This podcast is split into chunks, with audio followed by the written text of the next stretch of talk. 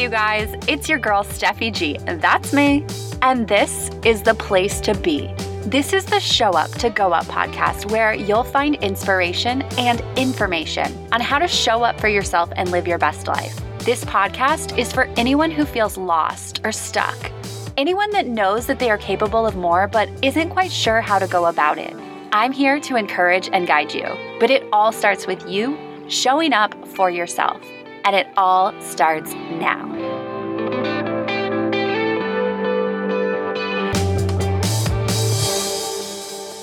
Just a heads up, I'm doing a 100 day challenge via Facebook Live videos. So the following episode was originally recorded as a Facebook Live video. You may notice that the sound is just a little bit different than what you're used to, but I promise the quality of the content is just as good. So let's get to it. Hello, hello. Today is day 40 of my 100 day inspiration challenge. So today I want to talk about something big, but also something very simple. So I want to talk about finding your purpose and finding meaning in your life. So I have struggled with this for a long time.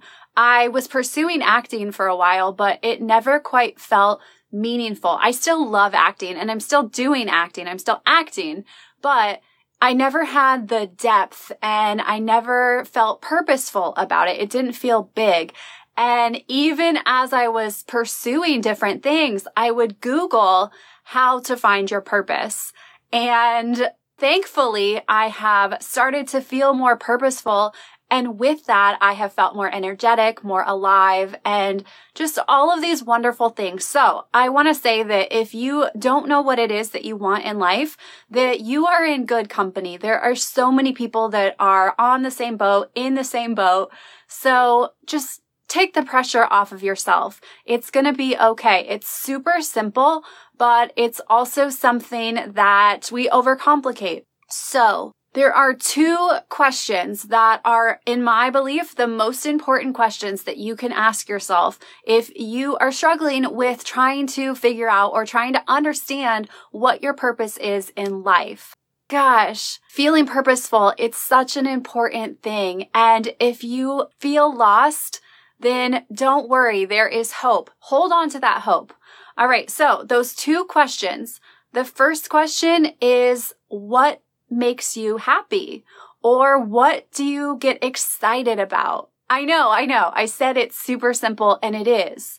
But the thing is, those things that you are excited about or that make you happy, there's something to that. They make you, you specifically happy for a reason.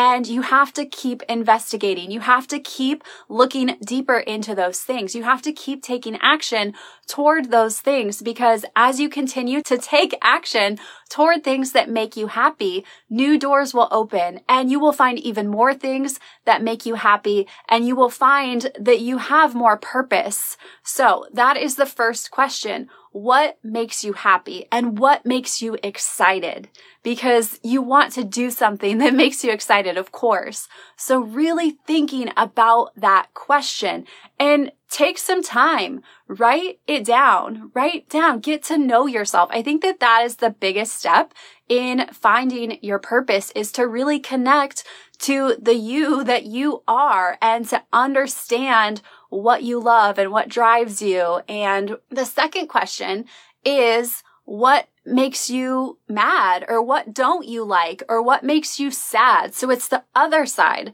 of that. And again, spend some time reflecting on these things. Write down these things, but also pay attention in your life because you will have different times that come up that you'll feel a certain way. And those feelings, they are indicators. They are bigger than just a moment passing. Don't take those feelings for granted because they have meaning and they will lead you to your purpose. So there are two reasons why this second part is so important. And the second part is knowing what makes you mad, sad, and angry, knowing what you don't like.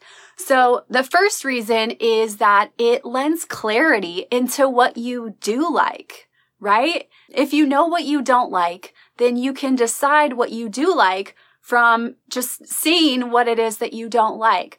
I remember I used to work at a job years ago that I didn't like. There's a pattern here. I've been at several jobs that I don't like and slowly I've learned more about what I do like.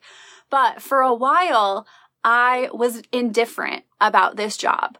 I didn't love it and I didn't hate it. I was just indifferent about it. And then finally, slowly after time, I started to really dislike this job. This little voice inside of me was just over it. And I was exhausted by this job. I didn't feel like I was being treated well and there were lots of reasons. But anyway, I remember talking to my friend and I was like, you know, I don't want to be at this job any longer. I don't want to be here anymore. And she looked at me and she said, that is a great thing. It is so great that you know what you don't want because now you can learn what you do want. And I remember being so perplexed by that. But it is important to know what you don't like. So if you are indifferent on anything, any aspect in your life, try to lean into it. Try and choose a side because indifference just holds you still. It's okay to admit to yourself that you're not fulfilled or you're not happy because through that awareness, you learn what does make you happy. So that is the first reason why it is important. The second reason is if something makes you angry or sad, those emotions, they aren't necessarily a bad thing. There is a lot of passion behind anger and sadness too. And so that could be something that fuels inside you. If there is an injustice in this world or something else that just makes you angry or stirs up the emotions within you more than just you don't like it, there's something to that. And maybe you need to lean into that more and see what can I do to add value to this situation? How can I make this situation better for these people? There is so much behind anger. I remember I used to always avoid anger and think of it as a negative emotion, but it's a powerful emotion. Yes, it can be bad if used in the wrong ways but it is a strong feeling. It is a strong indicator that there is some passion going on inside of you. And if you use that anger and fuel it toward the right thing, toward a greater purpose, mm, there is power behind that.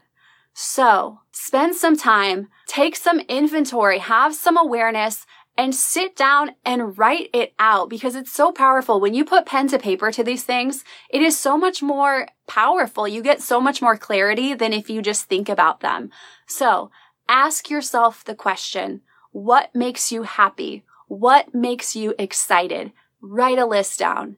And then on the next page, ask yourself the question, what makes you angry? What makes you sad? What don't you like in your life?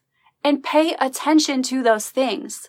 It's not going to just be an instant change. You might not instantly just be like, Oh, I did this exercise and now I know my purpose, but you'll have more clarity. You'll have the next step.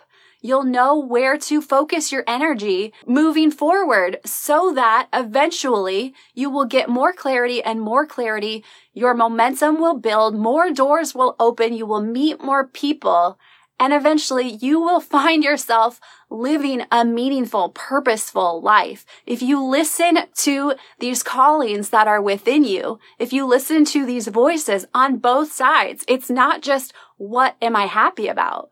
The other side is just as valuable. What am I not happy about? So spend some time thinking about it. Don't get down on yourself if you don't know what it is you want to do or if you don't feel like you have meaning in your life.